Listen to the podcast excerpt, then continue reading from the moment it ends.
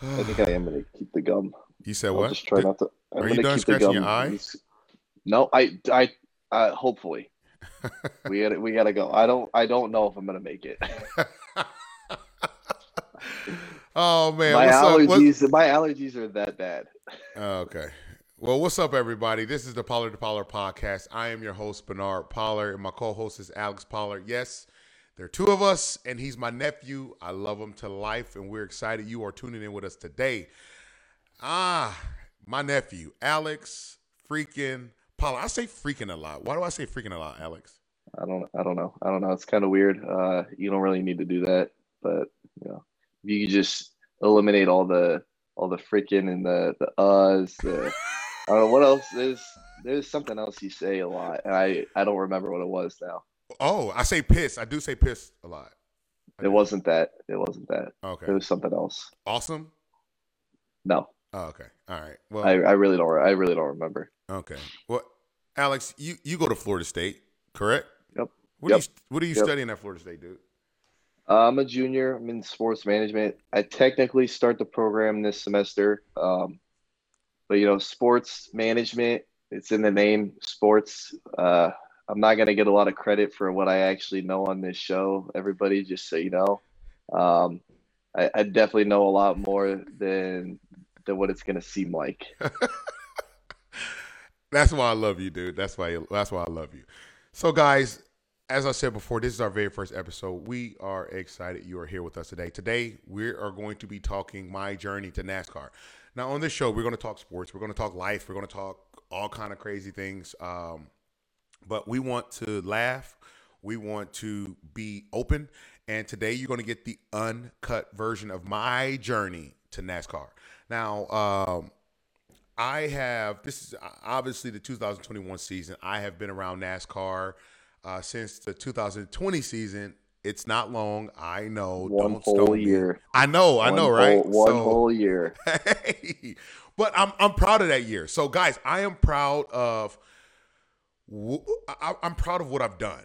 I have given this sport a try, a chance. And as I said in my Twitter video before, don't knock it until you try it. And I was preaching to myself. Now, I grew up in Fort Wayne, Indiana, as did Alex. And, you know, we knew about NASCAR, but we didn't know about NASCAR. I played football, basketball, and I ran track. Now, with all of that, guys, we didn't grow up around people who went to NASCAR races, who was in love with the sport of NASCAR, who talked about NASCAR. So for me, I know where I'm from. You know, it was black people weren't included. There were no black drivers. You know, that's just what it is. And so, you know, I understand that may have been some other people's experiences, right? But I don't necessarily know if it was, especially the people in my family, because I know they ain't have money to go to no race tracks or races or whatever. So they probably was just telling me what they heard. So once again, I don't want to minimize anybody's both things in my mind. I don't want to minimize anybody's experience or the things that took place. But at the same time, you know, it was told to me at a young age. So I played football, played basketball, and I ran track. Now, obviously, I was really good at football. I, you know, played all the way up through high school, through college. I played 9 years in the National Football League. I didn't, you know, play with the teammates that talked about NASCAR, didn't play with teammates who watched NASCAR. So once again, all the way through my playing career and after I retire, I still did not talk about NASCAR or engage with NASCAR. I saw commercials when I was younger. Didn't really, you know, stop. I was never intrigued enough to stop it and watch it or races when I was flipping through the channels, but I was just always, you know, football. I was always basketball. You know, I really never really watched track. Now, Alex, you came before Wayne. Did you ever watch NASCAR? No, I really don't think I ever watched a race when I lived in Indiana.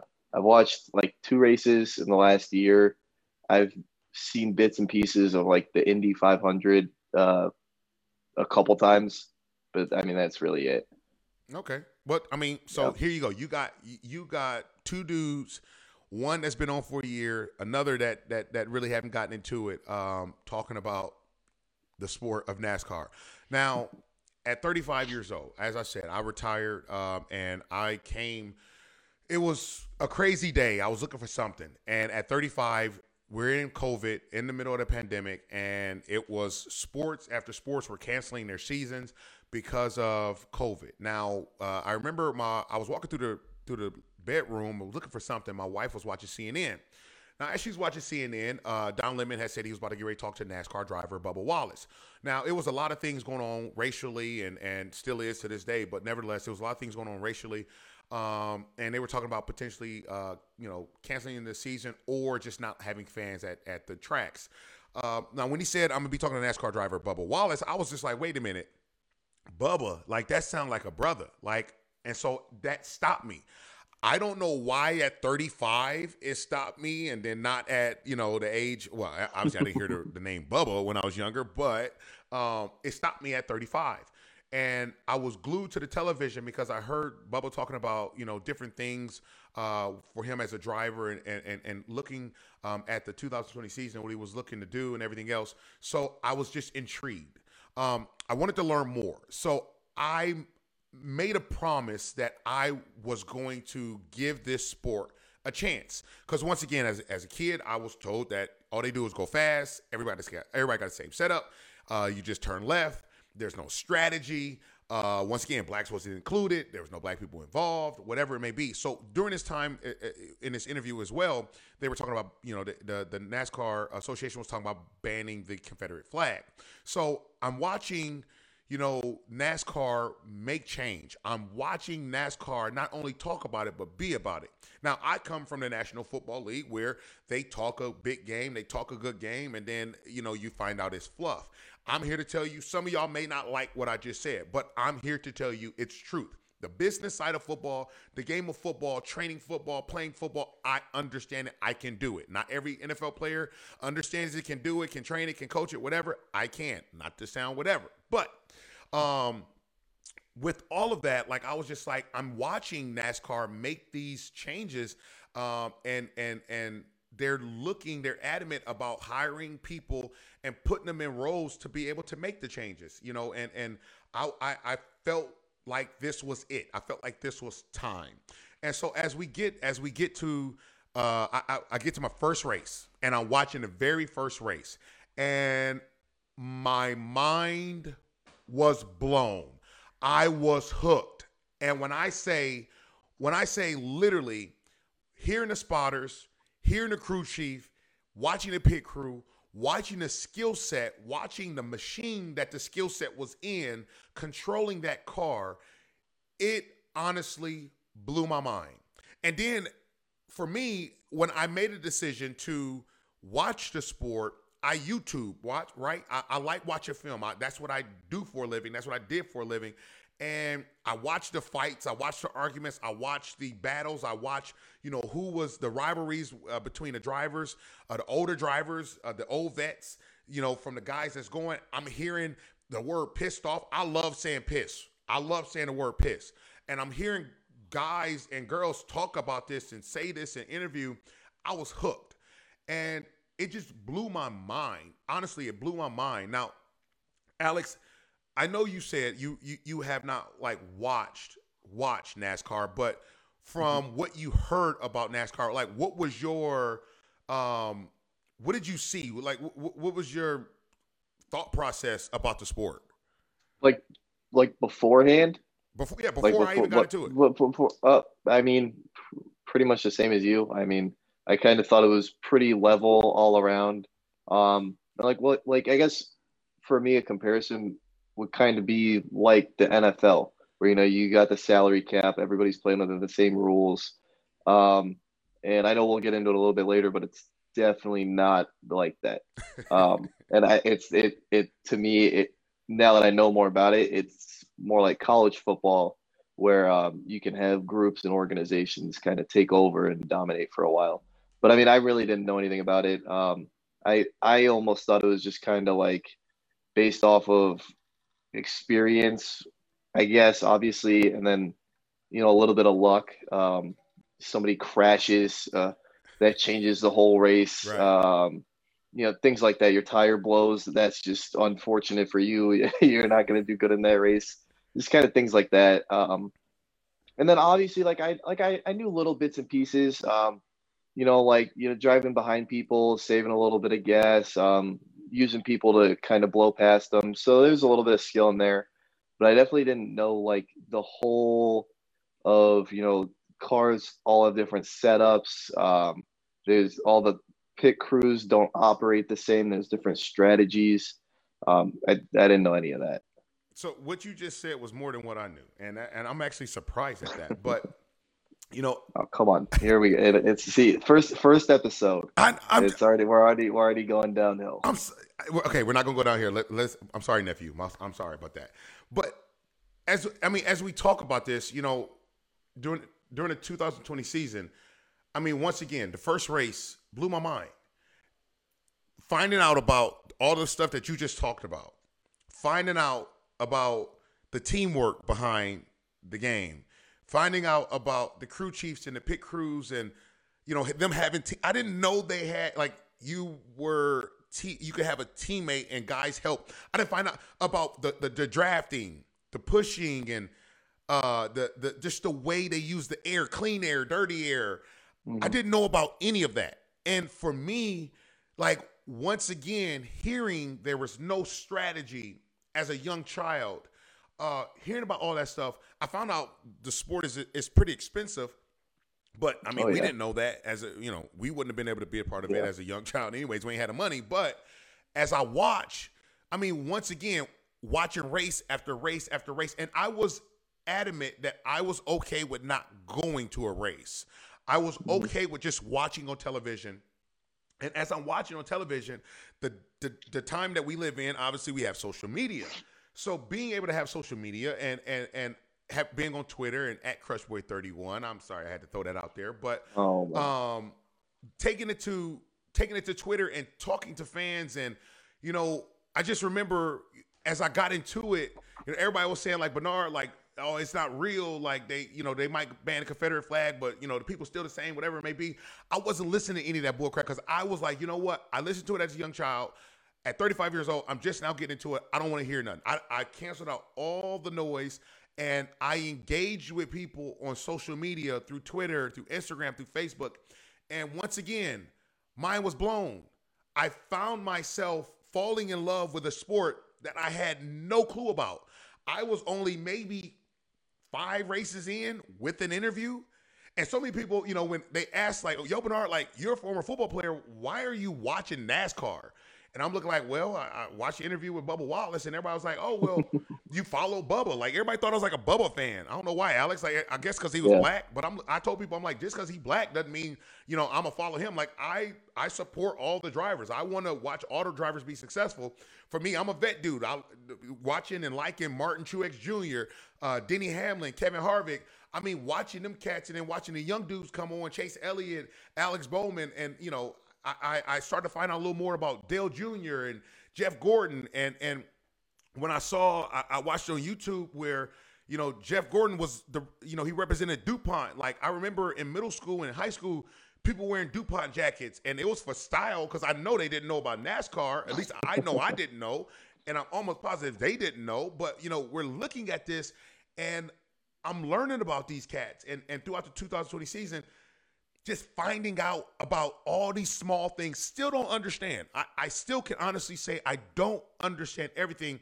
I can carry a conversation, but I still don't understand everything about the sport. But I'm watching and I'm engaging with fans, and that was just awesome for me to be able to be a part of that with the fans, to do things with NASCAR, because NASCAR saw me getting engaged and asking questions because I really wanted to know, and talking with drivers, and that was a cool thing. But I like talking with the fans. I like kicking it with the common folk. Like I don't need to be at the big table, right? So, you know, that was just an experience for me. And then throughout the 2020 season, I get a chance to, somebody had mentioned diecast. Now, do you know what diecast is? No, I didn't until I started seeing them all over your Twitter. I had no idea. And then when I was there last, I saw all of them, and I was like, oh my goodness. Yeah. So finding out, like, I had no clue collecting diecast could be this addicting. Now, I collect comics. I collect diecast. And to be able, like for this sport, to be able to be a part of, I mean, I guess the racer winning, right? The winning racer of that race, that I want to say race meet, that the race, just to be race, able to purchase, yeah. Right? Yeah. So to be able to purchase that diecast and have that diecast available to collect it and to hold on to it, I was just like, yo, I didn't collect cards as a young kid. I didn't do all of that stuff, but as a 35-year-old man, I'm looking like, this is so awesome to be able to have these ties, have this kind of connection with this driver, even though I wasn't connected to the driver. That did sound creepy. I'm sorry. But to be able to have that. And it was just awesome to me. And I was just, I mean, once again, it was like every corner I was turning, learning about this sport, my mind was blown. And I fell more in love with the sport. And so, you know, I don't. What did you see? I mean, being my family, being my nephew, knowing and understanding how I was, being around me for a long time. What did you see when you saw me in 2020 watching NASCAR? Well, I mean, I thought it was weird. I, you know, what will probably surprise a lot of people is you don't watch football. Like you don't watch any football. I'll call you on a Sunday while I'm sitting on the couch watching football for 7 hours. You'll be, I don't even know what you'll be doing. Anything other than watching a football game. So I definitely thought it was weird that, you know, you were somehow watching some other sport. Yeah. Because I mean, even like you said, like you played basketball growing up, you don't watch basketball. Right. You definitely don't watch baseball or soccer or hockey. So that was weird. But then like kind of moving into the fans. And just like how you were interacting with them on Twitter, that didn't surprise me as much. And I mean, I think, I don't know if you saw it that way, but I think that like definitely pushed you into watching it more. Just cause like, I know like that's how you are, especially with your Twitter. Like, I mean, you like talking with people on Twitter. Yeah. And I mean, whether it's good or bad, I mean, you'll argue with people on Twitter. And then being in Nashville, that definitely helped. I feel like NASCAR is pretty big there. Got a lot of Titan fans there. Not as many Baltimore fans. They probably weren't on your NASCAR tweets. Yeah, they were. But that's just that. Yeah, no, they don't like you. But the Tennessee people do. I'd say you're pretty popular there in Nashville. And then when you started taking up NASCAR, they were like, "Well, that's crazy." And I mean, you know, them liking that you were watching it and then you starting to like it and liking to interact with them just kind of pushed you into watching it more, I guess. Yeah. It's definitely that was super weird, though. Yeah. Because you literally don't even watch football. So, yeah. That's the fun part. So that's the fun part for me. And once again, as I talked about it, like throughout the 2020 season, I think towards the middle of the season, you know, you talked about it a little bit earlier, but you know, as far as the same setup, I'm thinking everybody had the same setup. I'm watching, you know, Kevin Harvick. I'm watching Denny Hamlin just crush races. Every race is them two dudes. Martin Truex Jr. was there. And, of course, like I told you, I love the vet, right? So I'm watching these dudes just crush it, and I'm looking like, why aren't these other guys doing the same thing that they're doing? And I remember a fan telling me, was just like, yo, they ain't got the money. They don't have the backing, you know, like the sponsorships and everything else. And finding out about that, I'm like, oh, that makes sense. I didn't understand drivers having a specific setup and, you know, liking their car loose or liking their car tighter, you know, a short track or a long track, a big track, whatever it may be. All of it, like all of this blew my mind. Road courses blew my mind. And then, of course, in the 2020 season, I'm pretty sure a lot of you can remember, there were a lot of, delays because of the rain, you know, but that didn't, I mean, I remember a lot of fans was like, Bernard, stick with us, like, man, like, it doesn't normally rain like this and everything else. Look, hey, God control that rain, man. We can't help that. And I was just blown away at the production side of it for NASCAR, because with every delay they had was just spitting knowledge, like history. And I was learning about older drivers and tracks and, you know, things like that, watching Dale Jr. talk about, you know, tracks that aren't there anymore. And I mean, this all just, I mean, when I say I was just falling in love, like head over heels for the sport. And it was just so awesome.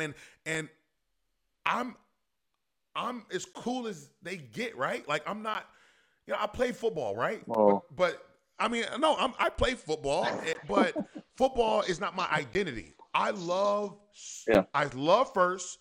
I love serving. I love being with people, right? Like, I love those relationships. I love just developing, you know, just good relationships, and I want it to be organic, right? I don't like forced relationships because it doesn't ever end well most of the times, right? So I love that. So I was actually approached by Ally. So as you can see, I'm wearing Bowman. You see the Ally hat. I was approached by Ally to be able to come and do some work behind the scenes. And they wanted to bring me on as an influencer. And I'm not fond of that word. Like, Alex, like, what is that?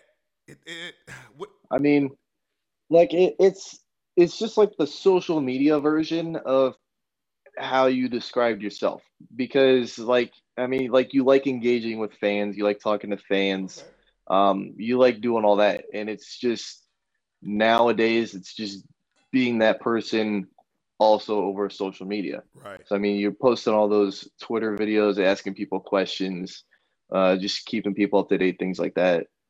So, I mean, it's just doing all this stuff that you like to do in person, also on social media.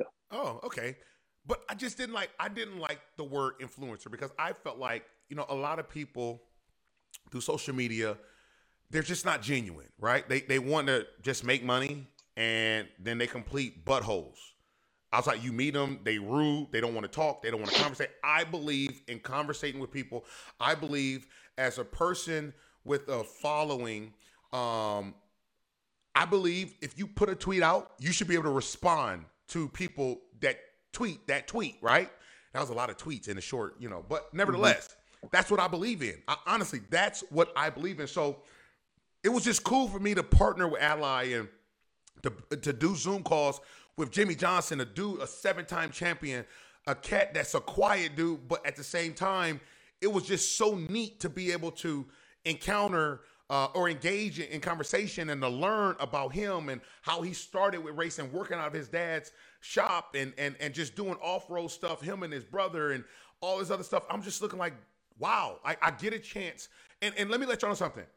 Race car drivers are totally different from football players. And I don't, you know, I know some basketball players, they own a whole different planet as well. But nevertheless, it was just so awesome to be able to clash with that athlete. And so watching and doing work with Ally behind the scenes, with NASCAR behind the scenes, how they're, you know, helping out the underprivileged students, the, you know, the schools, and helping homes and single families, and doing different things with groups. And I was just like, whoa.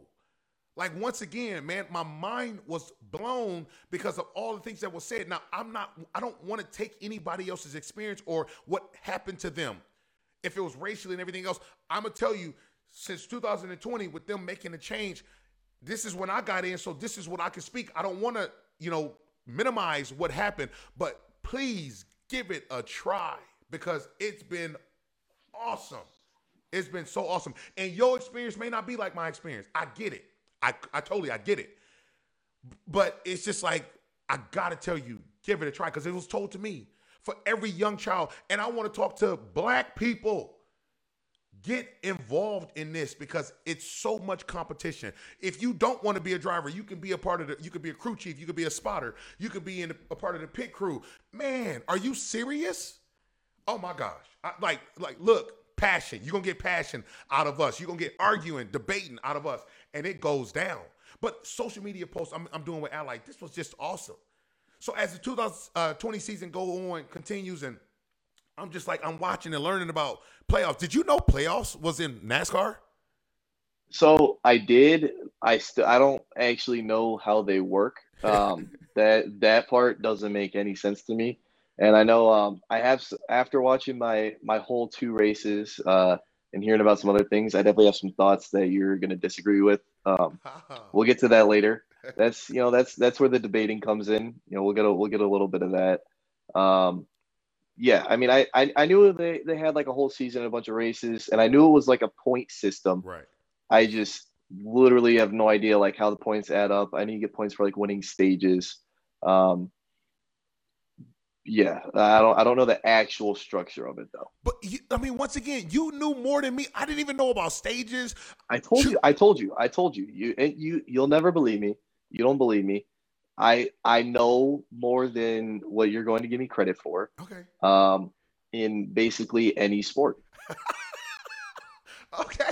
Hey, I don't even. I've watched two NASCAR races, and I already know more than what you think I know. You're right. You're correct. And look, I had to. Did you know about the choose line? No.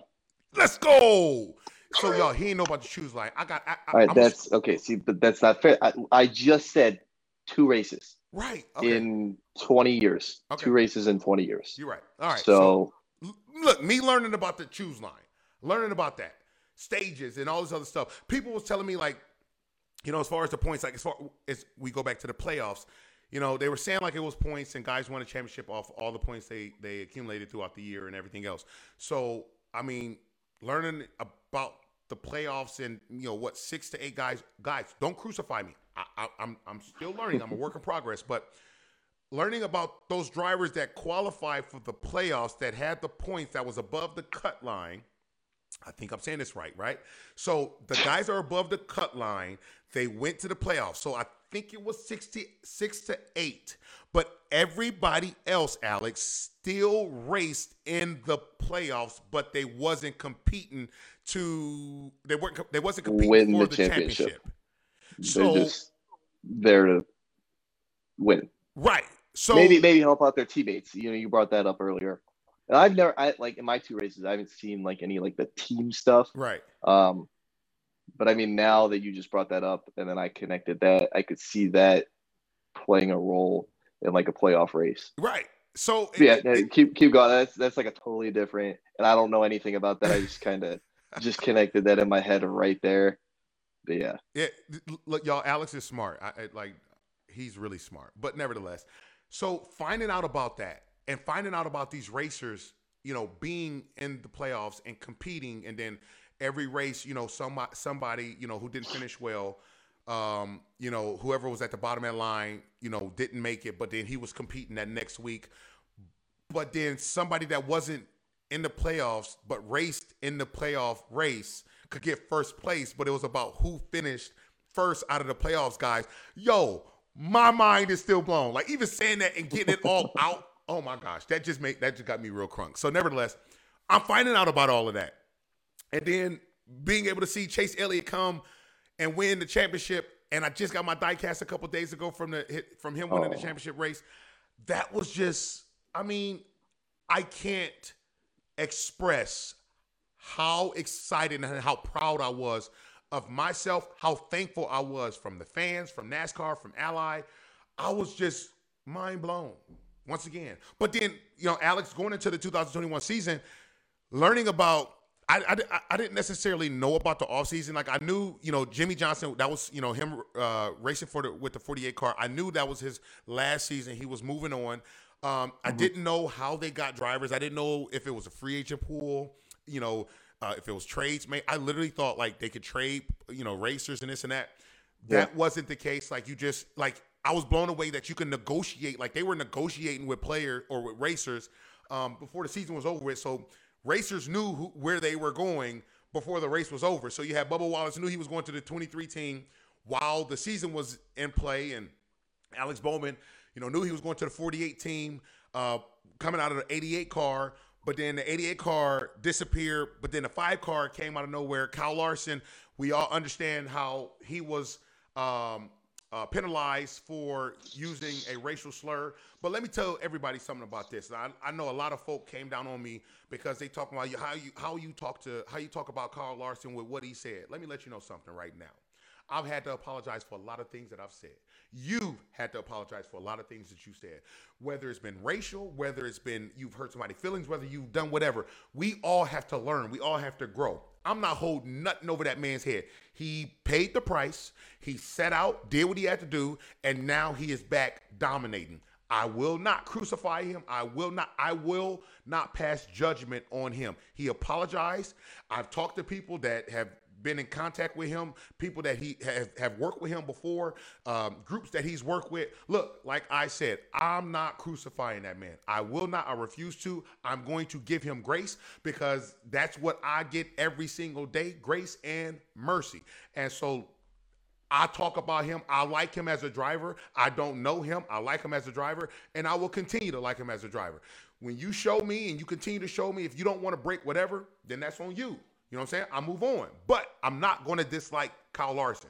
So for all of you folks that have been trying to get me to dislike Kyle Larson, I will not. We have all hurt. We have all been hurt. We have all had to ask for forgiveness. We have all had to apologize, and that's where it's at. So sorry to get on my spiel, Alex, but you know, as we going into the 2021 season, I'm watching Alex Bowman come to the 48. Ally wants me back, and they wants me to do different things. I'm super excited about that. Blessed and honored for that one, and I'm just once again.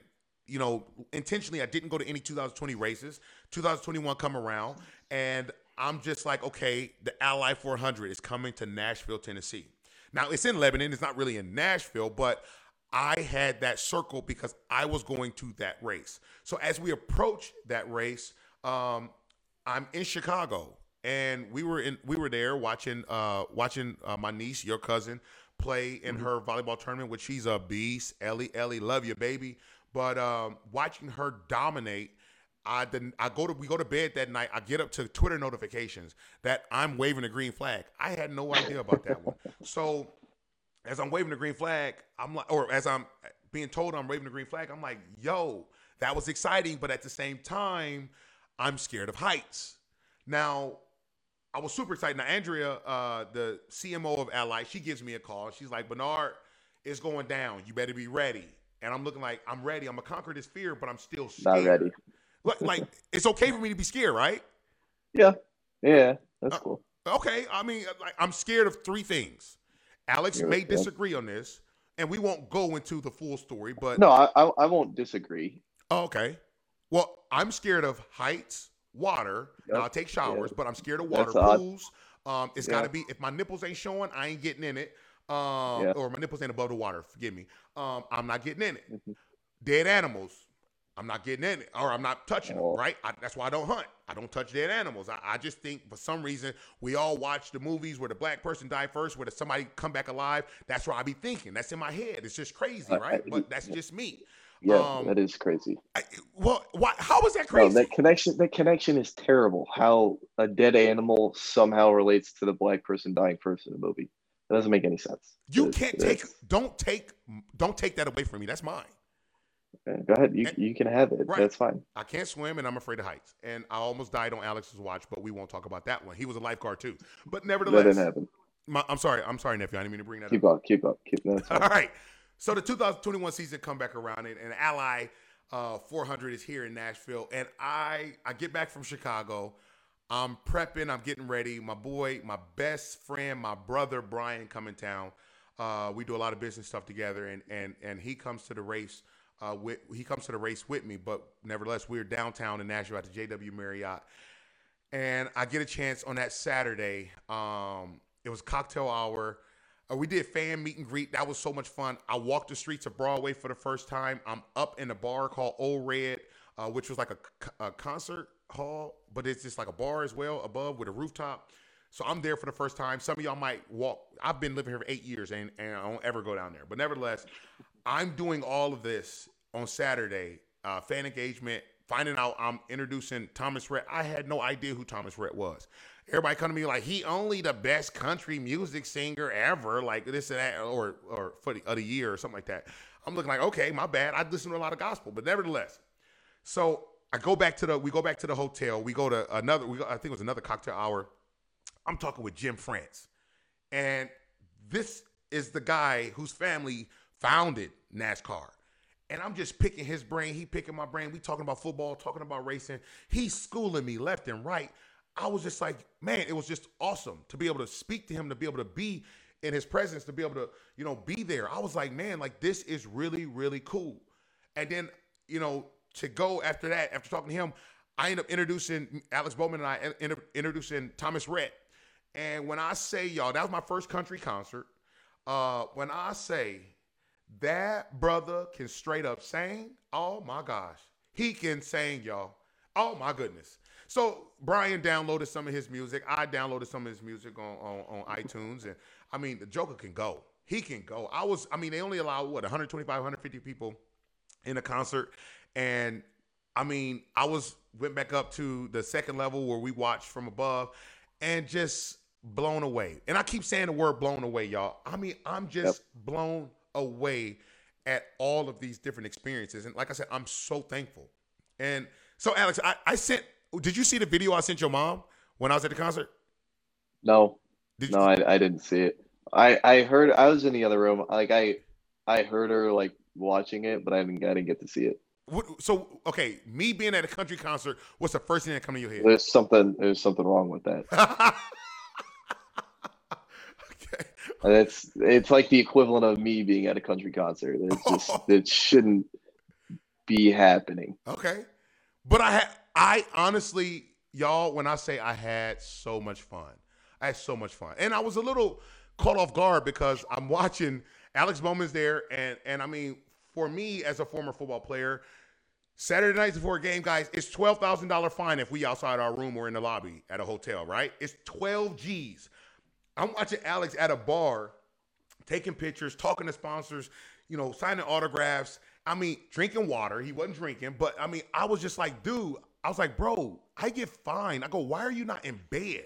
He was just like, yo, man, like, we got to do this stuff for the sponsors. He's like, and I like it. I'm opening up and I'm just like, this is so cool. Like to be able to see this. And so for me, like, I mean, I'm just learning. I'm still continuing to learn. So, you know, he ended up leaving and we stayed, we went and ate afterwards. And, you know, Sunday morning come, I'm up at 3:45 in the morning at the hotel. Like I'm about to get ready to play a game.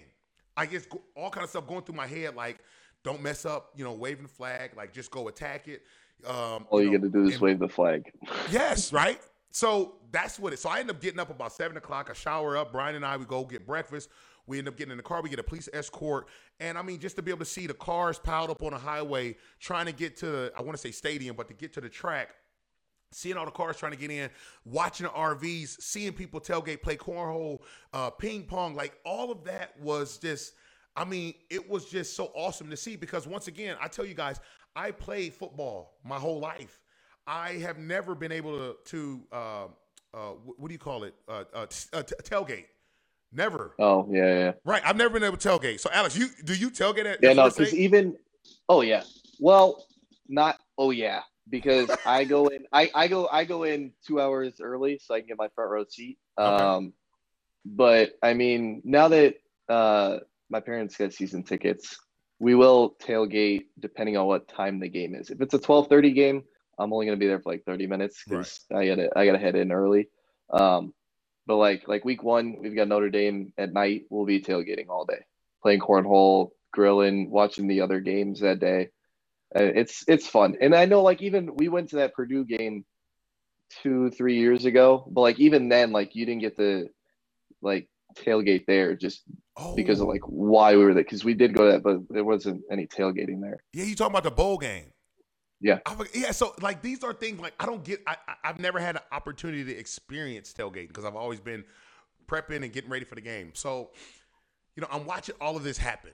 I mean, it was so funny, man. And look, this is the uncut version, y'all. This is, man, a woman come. I went over to Al and Jen's RV, and they're good friends of mine here in Nashville, and they are diehard race car fans and Kyle Larson fans, and Al is iRacing. I ain't even talked about that, but he got me into iRacing, and he kind of schooled me on that. But we were talking, and she got me some cookies from Cookie Crumble or Crumble Cookie, whatever it's called, but they banging.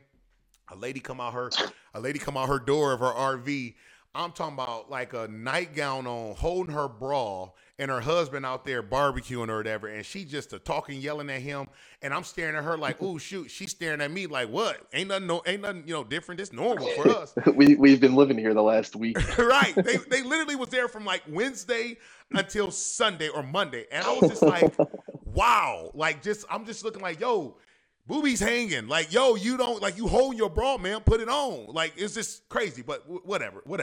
Forgive me, y'all. So.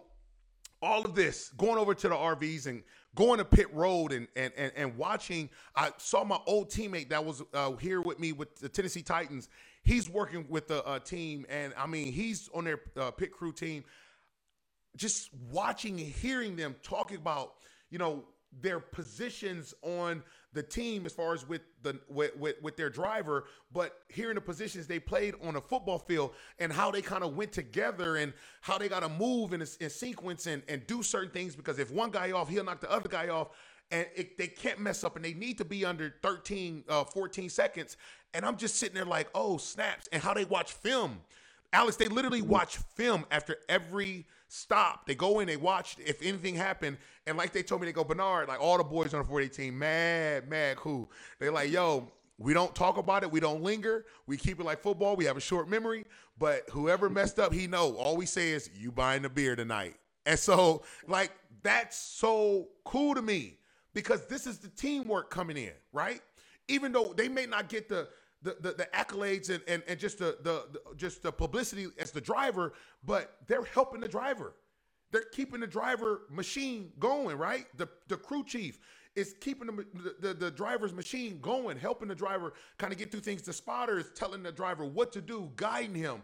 And I mean, just watching all of these guys work together and how they just articulated everything to me. It was so cool to be able to go into the garage and watch and see the technology behind each car, in the see the technology that's in each car, I should say.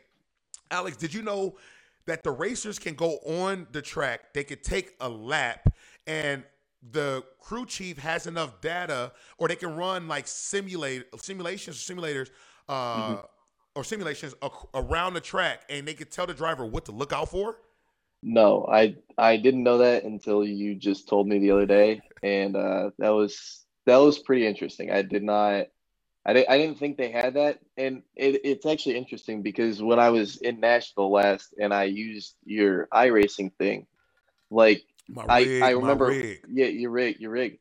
When I was like doing like the practice laps, I could see like my last lap in front of me and like kind of what was going on. And so like I didn't know they could do that kind of thing during the race. Like I would assume that they would have that kind of technology, obviously. Right. But I didn't know something like that was like allowed, like that they all use that. Yes. And I mean, it's just, I mean, these are things, like I said, once again, from 2020 at 35 years old to 2021, I'm watching it and I'm just like, I keep telling y'all, I continue to fall in love with this sport. And so just to be able to go through that and see that, and I'm in the RV with Mr. Hendricks. Before I have to wave the green flag, I'm in an RV with Mr. Hendricks, and he's just schooling me on his 40-plus years in the game and his drivers, and telling me about, you know, breaking down all his different drivers, and, you know, from Chase what he likes to do, and from Alex what he likes to do, from Kyle what he likes to do, from Byron, I think it's William Byron, what he likes to do.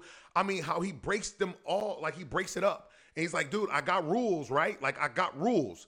I tell the guys, abide by my rules, but they got a little, you know, they got some little leeway here or there. But he's like just breaking down each and every one of them and just telling me about it. I'm looking like, dang, like for him as a boss, like he's like, look, like we here to win. We got to produce. I want them boys P1 every week. If I can get P1, P2, P3, like he's done before, oh my gosh, that's awesome. So I'm just enjoying the moment. And he's like, yo, Bernard, like, I think he saw how genuine I was and really, really wanted to learn. He's like, yo, come to Charlotte. He like, Bernard, come to Charlotte. I'm going to give you a tour. You're going to learn about this. And he's like, yo, like, I got 290. I think this is okay for me to say. I got 299 cars. And I'm just like, what? He's like, I got 299 cars. That's a lot of cars. That's a lot of cars, right? That's a ridiculous amount of cars. Right. He like, Bernard, he's like, I'm giving you one for your time while you're there. I'm like, man, I'm trying to be humble. I'm like, man, I said, Mr. Hendrick, I'm good. He's like, nope, I got a Chevelle for you. And I'm just like, ooh. Well, that changed your mind a little bit. Right. That changed my mind. So, I mean, to be able to encounter this, once again, it's taking me back to my childhood. And once again, I don't want to downplay anybody else's experience. I don't want to downplay what you went through. But I'm telling you right now for everybody who's listening, and I really want to talk to, I'm talking to everybody, but I really want to talk to black people. Like, come into the sport. Whether if you can't be a driver, you can be a part of the pit crew, the crew chief, the spotter. You can get involved some way, somehow. You can get involved. And, man, this is just so awesome for me because, Alex, like, you know, you got cousins here, my children. I got 4 kids. And so I'm breaking that cycle. My kids, yo, Dad, can I get on the simulator? Yep. Dad, can I drive? Yeah. Can I be a NASCAR driver? Yeah. Can I learn about that? Yes. I'm breaking that cycle. And once again, it's different. I get it. My experience is a little different, but it's still inclusive. I'm learning about the hot pass and things of that nature that NASCAR is doing. I'm like, man, people go out. You may not be able to wave the green flag, but people go out. You know, go out and see that. And so I look at it, and I'm going back to we getting ready to go. I got to go wave the green flag. Mr. Hendrick telling me, get out and hurry up. Don't mess it up. Like before I left, literally, like you say, don't break a leg. He was like, don't mess it up, Bernard. I was like, gotcha. So thanks. I get there. We go roll all the way around, go through the tunnel, roll all the way around. I go through the stands. I'm coming down the stands, and I'm seeing things as I'm going down the stands. But then I go to approach the ladder, and once again, I'm scared of heights. So I go to approach the ladder. My body automatically stopped me from going to the ladder. And I was just like, everybody was like, go, Bernard, go. And so now I'm looking like, dang, they happy me up. I got to go. So I go, take one step, grab. I'm getting up it. So for everybody that's listening on audio, you don't see the video, you see me. I'm up, taking each step. Booty crack out like a mug. I don't know why my pants, and I'm, you know, they're fitted joggers, right? I don't know why my butt crack out. So I'm embarrassed about that. I'm embarrassed about them cheering me on. I get to the top, they cheer me on. I feel less of a man. Booty crack out. But then I thought about it. I was like, as I was coming down the stands, I saw all kind of booty cracks out. So they booty crack out, my booty crack out, all our booty cracks out. So we there. I'm holding tight to the pole. So I'm terrified. I didn't look up for the national anthem. I didn't look up for the people parachuting in. I didn't look up for the jets flying over. I was like, yo, I'm keeping my eyes. I was terrified. Did you see me? No. What? You're not helping me. No, they didn't show you instead of the people parachuting down. You're right. Showed the people parachuting down. Right. I need to talk to them about that because they should have showed me. But Freddie was talking about me. So at the end of the day, y'all, like, I'm looking. And so the official was just like, yo, Bernard, where's your headset? I go, what headset? He go, where's your earplugs? I go, what earplugs? So the Ally Brian, my brother, ended up running. He climb up. I turn around. Brian's standing right there behind me. I'm like, how'd you get up here? He's like, I was bringing your earplugs. He's like, everybody else was scared to come up the ladder. So I was looking like, I'm not the only one scared, right? So this was awesome to me. So Brian up there, we experiencing this together. I'm holding on to the rail and put the earplugs in. And the official was just like, Bernard, all right. So they're going to go 3 laps around. He said, on the 4th lap, he said, you're going to wave the flag. He said, hold on to the little stick piece was about 4.5, 5 inches. And he was like, hold on to the cloth when you wave this flag. So I'm getting there, right? And so they're on their 3rd lap. I go, look, man, push me, pinch me, punch me, whatever, so I don't mess this up. He was like, I got you. So he was like, do not show them green. He's like, Bernard, if you show them green, they will trigger and go. So now I'm sitting there like, okay, I'm about to F this up. So he pushes me, nudges me. I just start waving that flag. The guy, she was like, don't stop waving it till the last car passed. So I'm waving it. I'm like, oh, heck yeah. Everybody go by, and then a caution happens. It's the 43 car. And so it sends us into a caution. I'm looking. I'm like, yo, y'all, I'm ready to go. I'm ready to get down. It's like, no, you going to restart us. I go, hell no, I'm not. I'm ready to get down. So they all laughing at me. I'm looking like, okay, I got to get down. Everybody, all the fans like, oh, they all cheering me on to come down. Once again, booty crack out again. Why my butt crack decide to come out when I'm coming down on up and down the ladder? That's whatever. So I get down. Oh, my gosh. It was so awesome. Just talk with the fans, pictures with the fans. I remember a little kid I took a picture with. He was so awesome, so cool. We threw up the peace sign, and he got so crunk, started dancing. It was awesome. But this was my experience at my first race. It was so awesome. So Alex, we got to get you to a race. We got to. Yeah.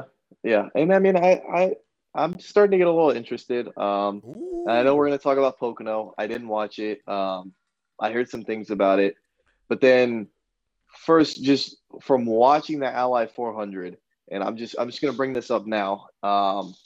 I think that, you know, we talked about the playoffs a little bit. I don't know if Kyle Larson is going to win it all. And, you know, just from look, just from my my untrained eye, you know, I'm just from what I have seen so far, you know, Nashville, it was a new track. There were a lot of cautions, a lot of wrecks. I think that definitely helped them save that fuel and get that win there. And I mean, still then that was a pretty aggressive move. Basically, none of the announcers thought that he was going to make it. You know, but I kind of could see how he made it just because of how much fuel he was able to save. And then with Pocono and how Alex Bowman won, you know, he blew the tire.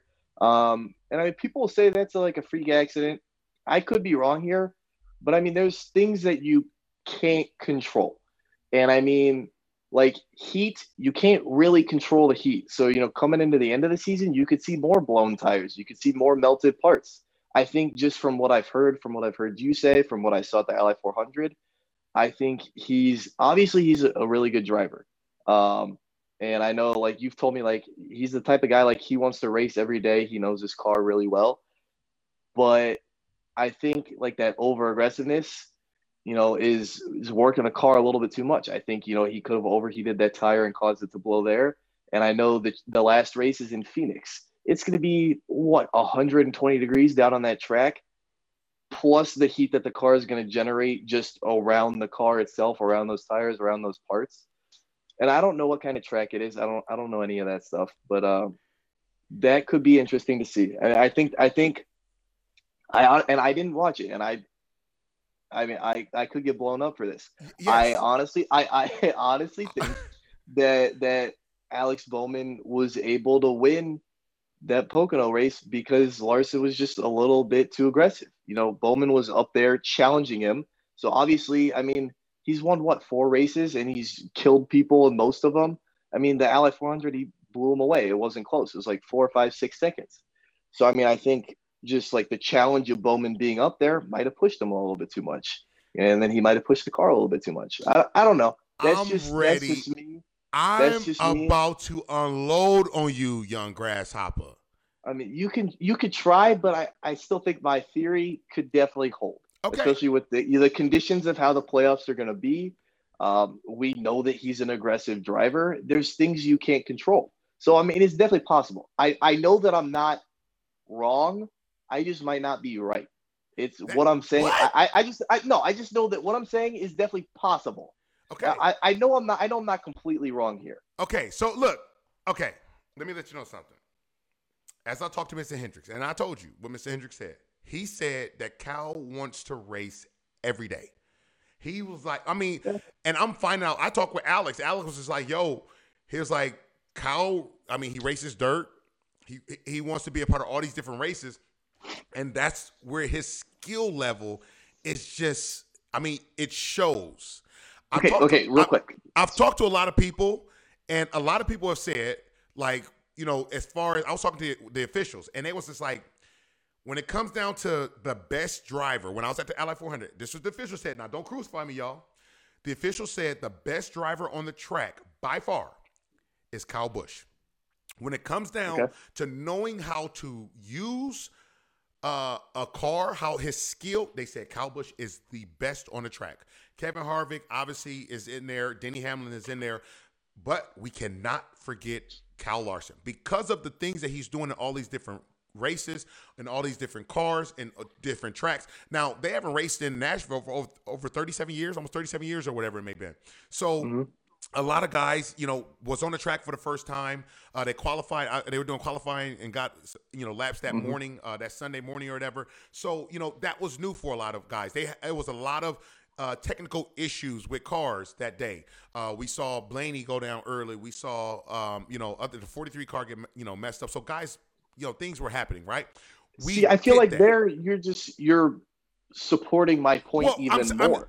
I mean, things like that are going to help him. Right. But I'm saying that, like, yes. Experienced, yes. Right. I'm just saying there's things you can't control. Well, you can't control we can't control Arizona. Right. We can't control certain things. You can't control how the other races are going to be. I look at this and I'm saying Kyle Larson drives hard. He is skilled. And you know, I'm not disagreeing with you. Right. Man. So when we look at the Ally 400, he won that race by what, 7 seconds? And I think it was 4. Oh, okay. I thought it was 6 or 7.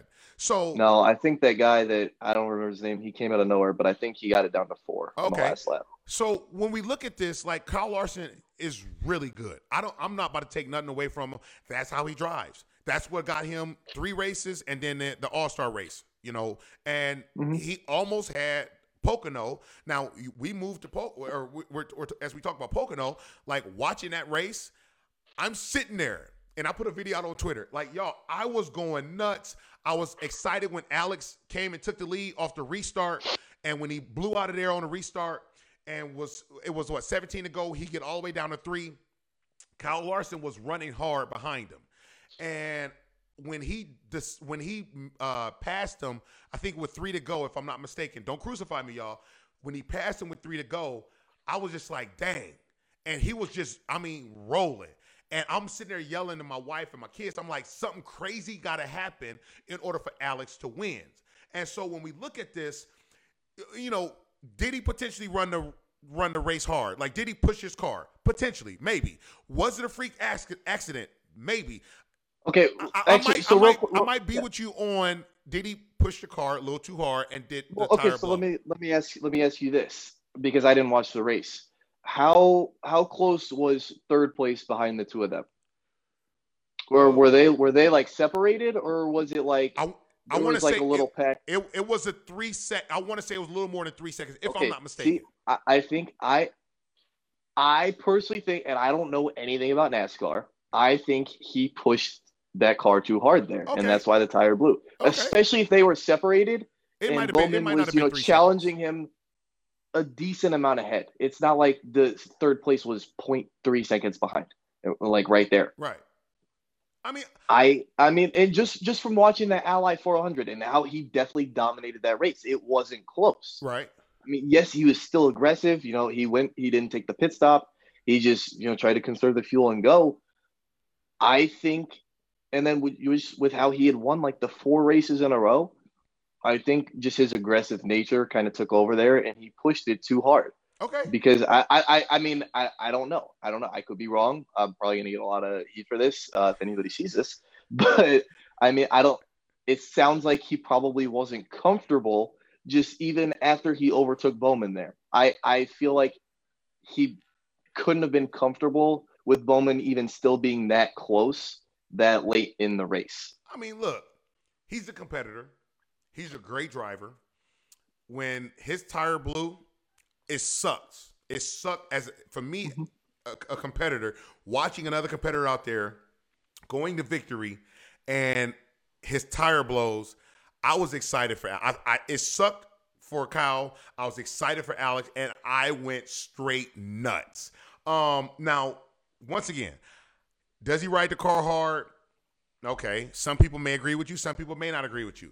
Is he just that skilled and that much better than every other driver? Some people may agree with you. Some people may disagree. I mean, I still think he could be. I'm not saying he's a bad driver at all. Right. I'm just saying, as somebody who doesn't know NASCAR at all, I'm just going to put my hot take out there that he doesn't win the championship. Okay, that's fine. I think with that Arizona race, and I don't know what races come before that, but I think there's going to be opportunities for somebody like Kyle Busch. You said the officials saying he's the best driver out there. That's what he said. So, I mean, and as the best driver out there, he's definitely going to know how much he can push his car. Right. Obviously, Larson's really good. He's driving really good right now.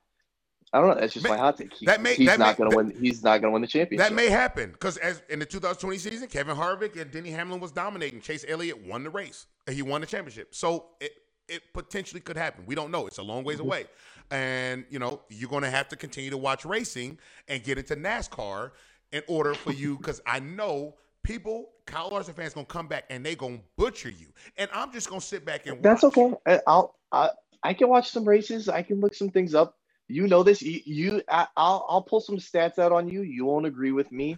It'll sound like I'm making some stuff up. I don't know what I'm talking about. That's okay.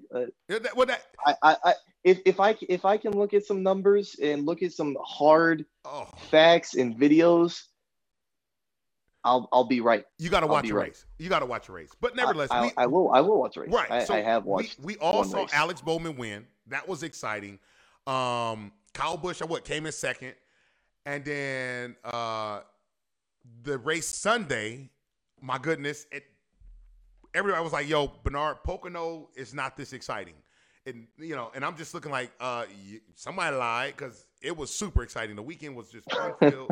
It was awesome. So the second race on Sunday, I'm watching, and you know, I didn't know anything about a fuel mileage race. If I'm saying it correctly, once again, don't crucify me. I'm a work in progress, guys. But to be able to watch this and watch this race and to watch guys be leading. And to hear their spotter or to hear their crew chief, you got to pit. William Byron got to pit. Denny Hamlin got to pit.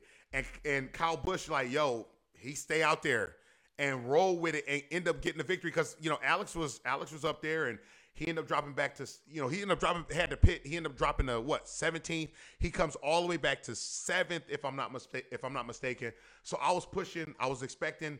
I wanted a caution so bad.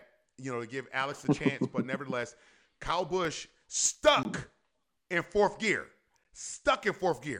And like people said, Kyle Busch can do more with less. And like they said with Kyle Larson. And I think that's the kind of thing that can beat Kyle Larson. Time out. He's a good driver, but an aggressive driver. They said the same thing with Kyle Larson. He's been doing more with less. So now that he has the funding, he has the right team behind him. The sky is the limit, I think, for Kyle Larson. Kyle Busch is the straight-up animal. To be able to pull that off, to be able to take off and to have to pit during the caution, for them to get in the car, fix it while they're on the caution getting around, dude, that was amazing to me. And, I mean, just the competitor in me was going crazy inside. I wanted to see Alex win, but at the same time, I think I said it at the beginning of the race, I won't be surprised if Kyle Busch wins because this dude has been racing well. So he pulled off a P2 and a P1, and you know Alex pulled off a P1 and a P7. So that was I was able to see great racing. I was able to, you know, just you know get some great laughs and some great celebrations out, and you know to be able to celebrate with people and talk racing. So this was awesome to me. And so, look, I'm ready for the next race, and I'm super excited because I'm going to, I think, 3 or 4 more races the rest of the year. So you're going to have to come with me, nephew. So we're going to get a plane ticket. You're coming with me. I want to say they're I forget where they're at next, but nevertheless, we'll find out. I wouldn't know. You wouldn't know that one, right? So we're going to find out. And guys, we're going to be at all kind of races. But look, our time is up, and we're so excited you were here with us for our first episode, our very first episode, and we talked my journey to NASCAR.